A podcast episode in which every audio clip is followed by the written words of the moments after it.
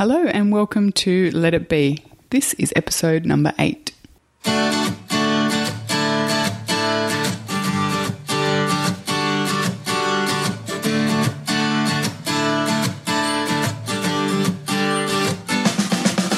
Brooke, uh, on my blog, I write a lot about creating space for yourself, and the whole idea of creating space is because we all need time to think in order to be creative, in order to be the best people we can be, and also to just be.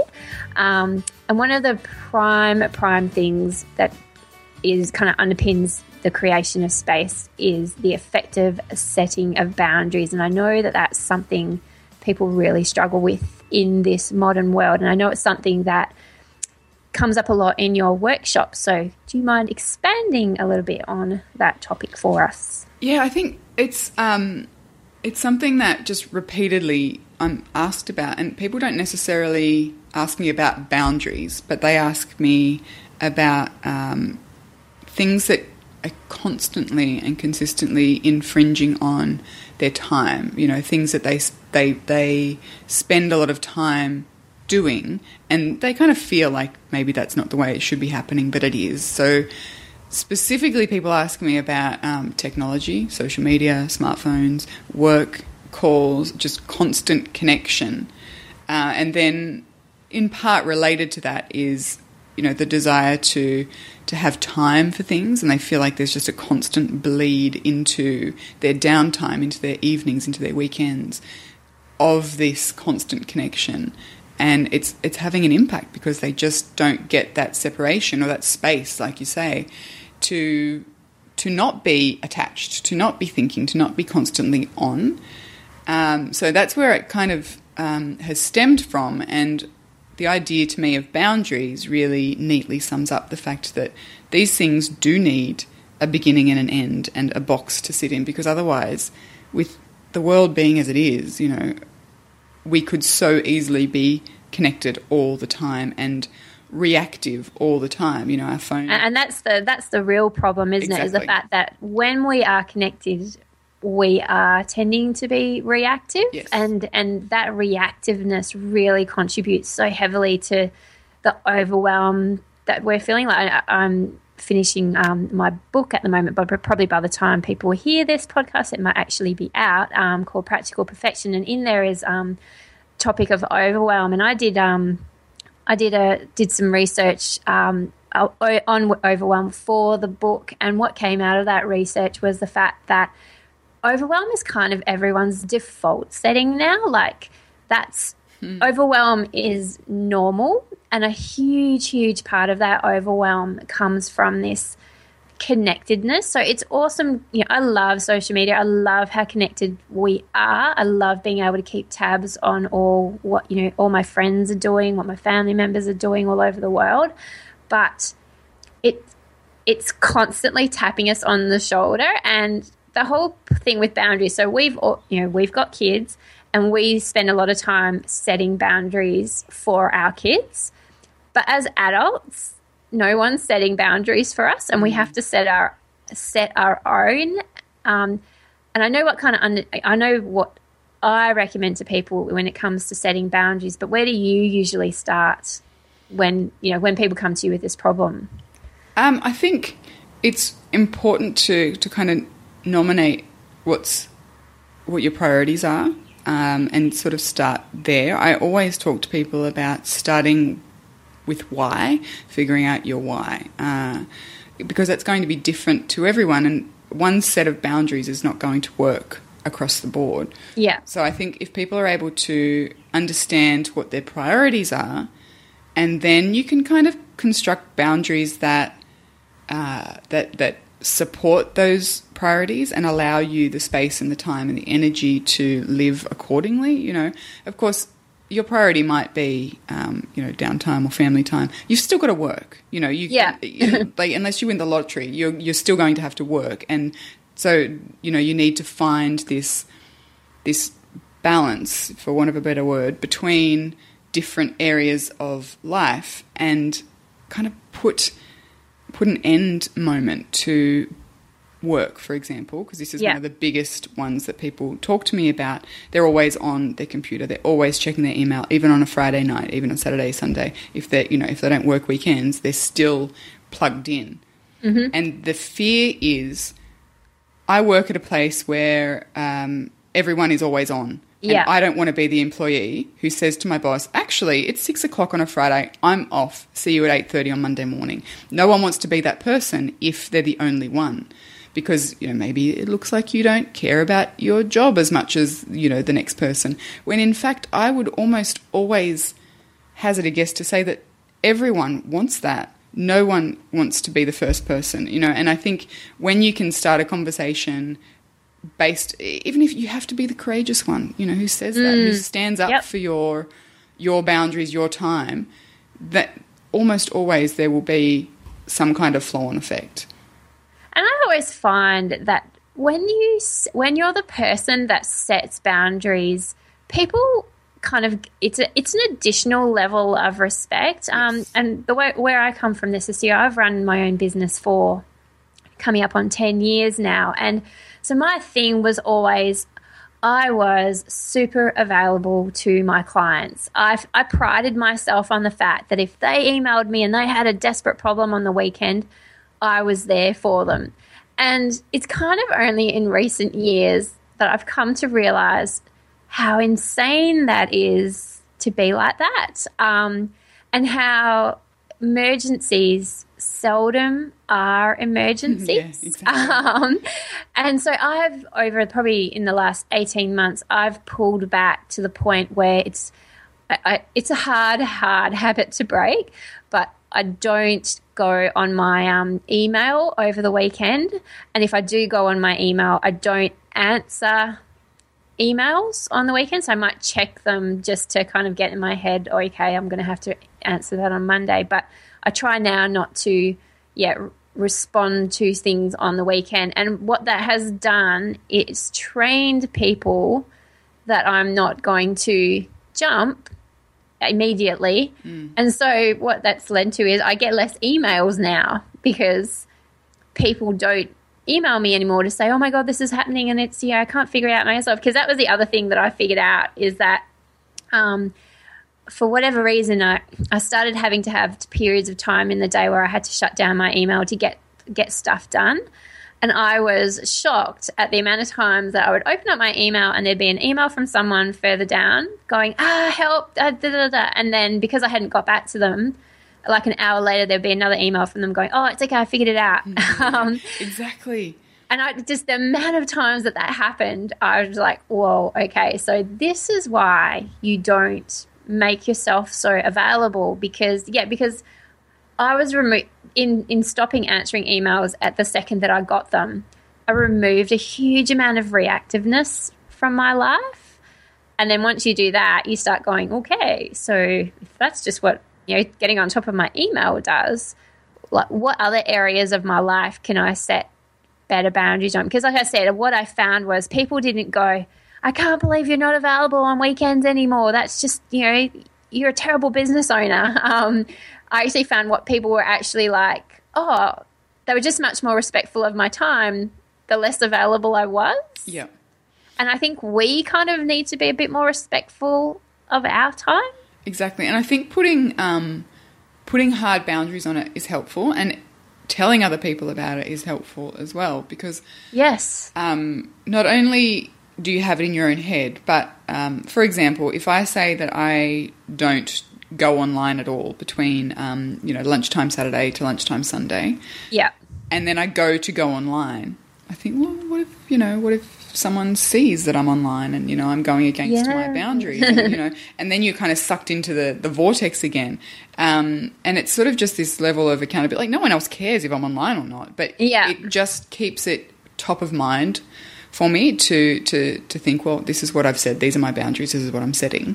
Um, Well, yeah, it's interesting because I um, so I can't remember who we were talking about. I think it was like Tim Ferriss or something who said um, he's only on you know he's only on answers emails da da da da. And a friend and I were talking about people who say that, but then you email them and you get a response straight away, and how you feel a little disappointed and cheated that this person is kind of preaching this message. but they're not living it.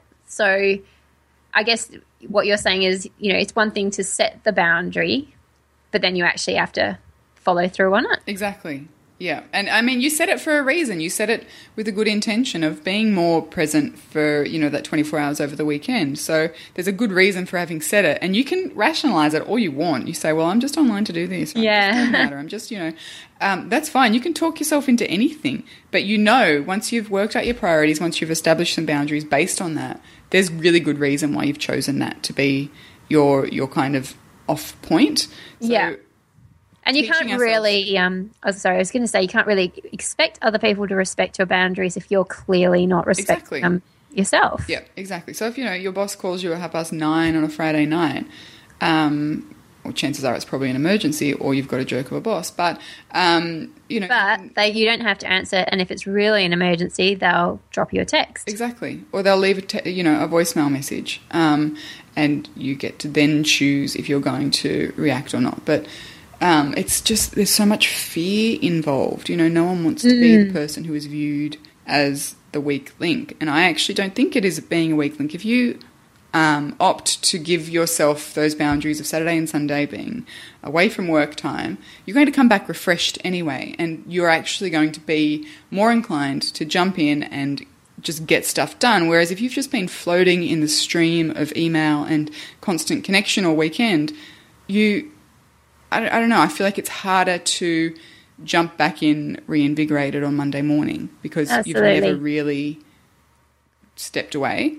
Yeah, and I think I, I feel really strongly that there's certain people in the world really need to take the lead. Like when people who set boundaries are leading the way for the other for people who want to but can't see how, but then they need to be shown. So that's why when you hear of you know CEOs of multinational companies going home at 5:30 every night, which is rare. You don't hear about it very often, but when you do, it just gives other CEOs permission to do that. And then when the CEO is doing that, everybody else down the line gets the ability to do that. I think I know from a work point of view, I, when I when I first started working full time, the people I worked for, it was a very um, it was a culture of overtime.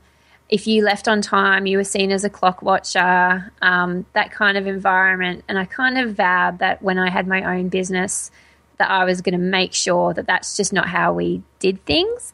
And so that's why I feel like Ant and I in our business try very hard to show that yeah we will go home at this this time every night because we want to be with our families and we don't expect our staff to work overtime because that's the kind of business we want to run we want there to be we want every, we want our work and we want everyone who's working for us we want that work to support their life rather than be their life Yeah. um, and so I think for people who are struggling to set those boundaries, you know, you kind of it's, it's your opportunity to kind of be a leader in that respect and set the example for others if you're looking for kind of additional motivation to Yeah, I so. agree. And I think if it comes from someone who is in a position of leadership or someone who does have the ear of, you know, senior people at, at your office, um, it then becomes a conversation that other people feel comfortable in joining to. Yeah. You know, I, th- I do think that these changes need to be made organizationally. You know, Yeah. I don't think that they're going to necessarily come from individuals um, unless that individual is the CEO.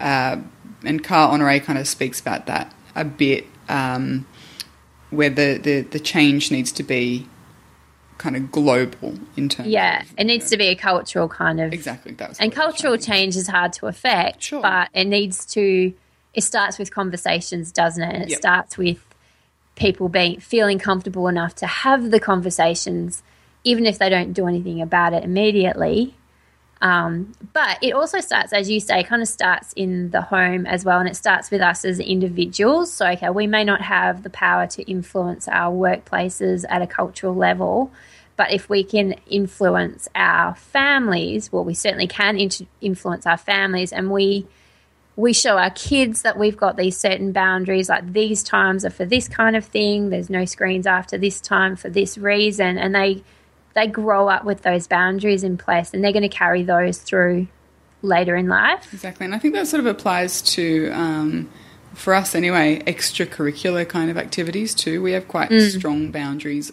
I, I don't want our kids to be overscheduled. That's something that I'm really strongly in favor of, you know, for yeah. free time and allowing them the opportunity to be bored and to go outside yeah. and dig in the dirt and use their imagination and be kids, you know. So we said from before our kids started school that they would have the opportunity to do one after school activity a week. Um, yeah. And then in the summer months, they also do swimming. That's kind of a no brainer in Australia. Um, yeah.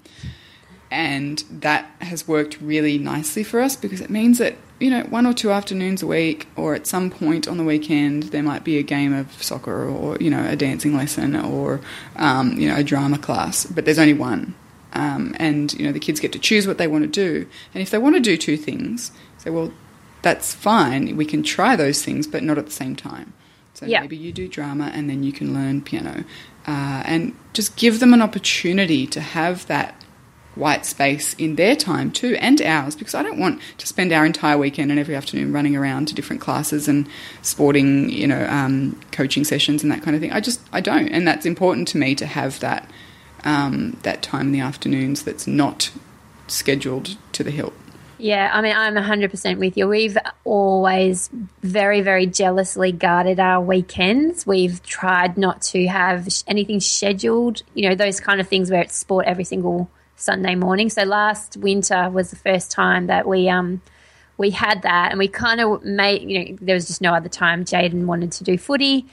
Footy is on the weekends. Um, and so, and we did that, but we just made sure that there was just nothing else on for the whole weekend because we like our weekends are very jealously protected downtime and for us to spend time as a family. Um, and yeah, as you say, if suddenly the whole weekend is scheduled, so on Saturday you always do this thing, and on Sunday you always do this thing, and then there's this thing on in the afternoon, like then you're first of all getting into Monday completely shattered um, and not refreshed from the weekend, but also you've not had that quality family time. And you know, I'm big on quality and quantity time, and that the weekends are when we get our quantity time. And I think it might have been David Brooks. We often quote him, um, who spoke about um, the the value in quantity time, the different kind of interactions that you get with people when you spend a large amount of time with them. Mm. Um, it's just those subtle little extras that you get to do with your kids when you say, when you effectively say to them, look, we are available to you all weekend. Like there's nothing else on, and and it just gives you the ability to be spontaneous and do things that you wouldn't ordinarily do just because they just crop up and they crop up and you've got nothing else on. So you're like, yeah, well, let's give this thing a go. So uh, I love that boundary that we've set over our weekends where and also over our weeknights. We don't we don't do anything on weeknights after school. Um, we it's very rare to do like a, a birthday dinner or anything like that. And my friends know that now. We don't get invited to weeknight things, which is fine. Um, but yeah, our, our weeknights are guarded jealously, our weekends are guarded jealously because we know that our days are quite full. Yeah.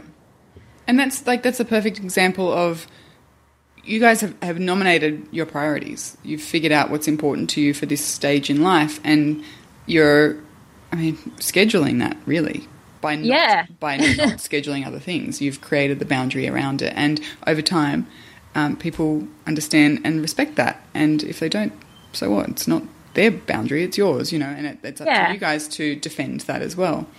Yeah, and I think that that's the hardest thing that people find. They find it hard to do, so they kind of they know in their head, I really need to set aside this time to not do anything. But then they get a request and they find it hard to justify to that person, usually a family member. They're the ones that are hardest to justify yeah. to, I find.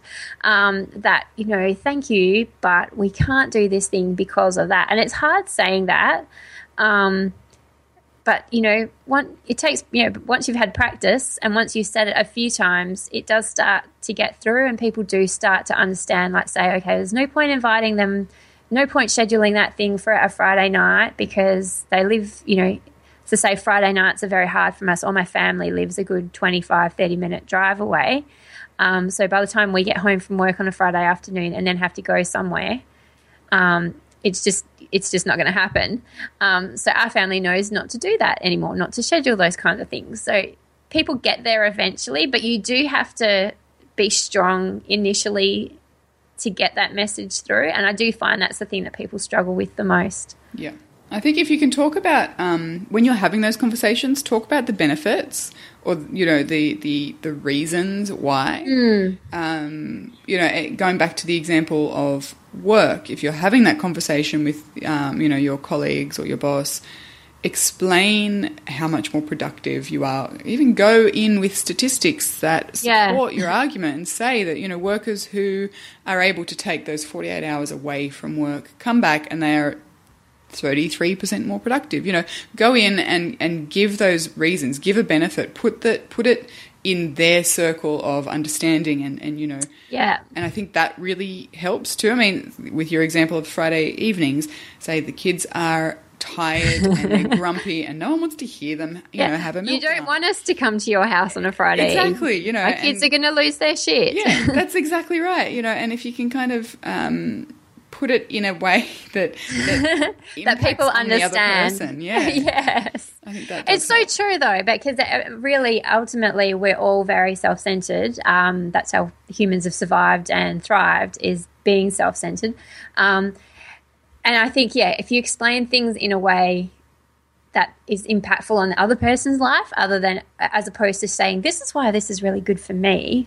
That's right. I understand this is why this is really good, you know, why it's to your benefit for me to do this thing. And yeah, I totally agree that that's a great way to to come at it. Yeah. Um, what do you have any other boundaries in place in your life that you kind of really strictly guard?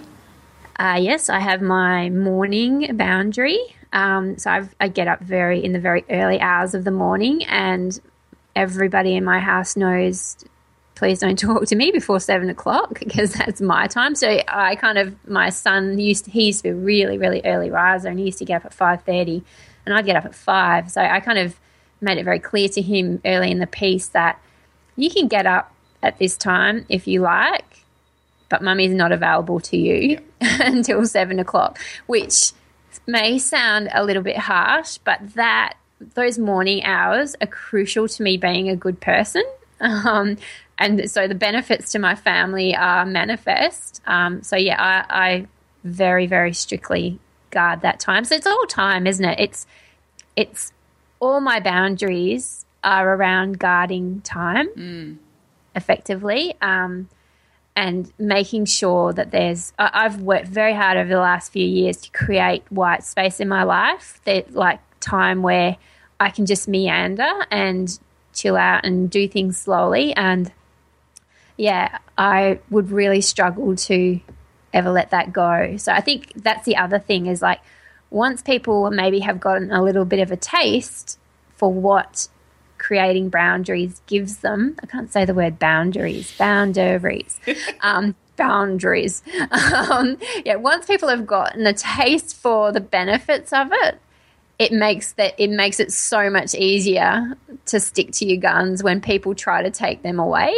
Um, that that's definitely what I've found. Yeah, absolutely, and I guess that's that's sort of speaking to the idea of um, putting it in your uh, in a way that, that you understand as a benefit to yourself as well. You know, it's um, once you see that that beneficial kind of impact, it can be a lot easier to to take the step of you know, of defending it.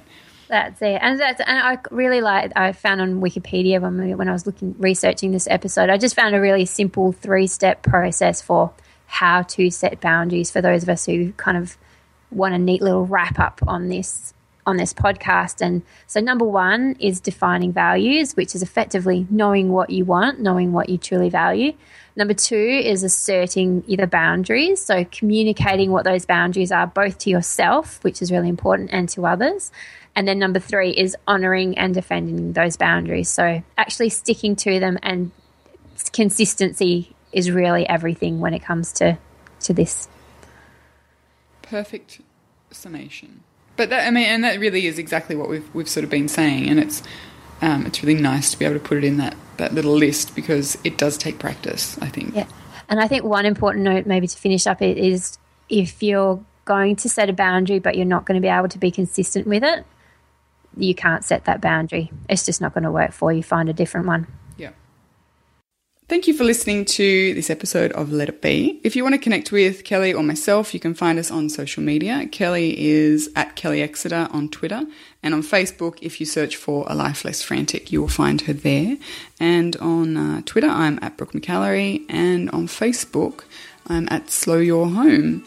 And uh, if you wanted to either reach out to us on Twitter, you can use hashtag Let It Be Pod or uh, head over to letitbe.fm and you can find our show notes and other information about the show.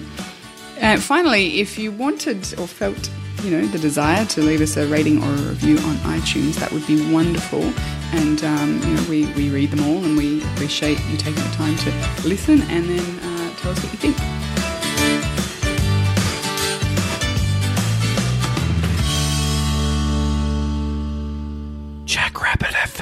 For your ears. Who is that? Hi, Podcast.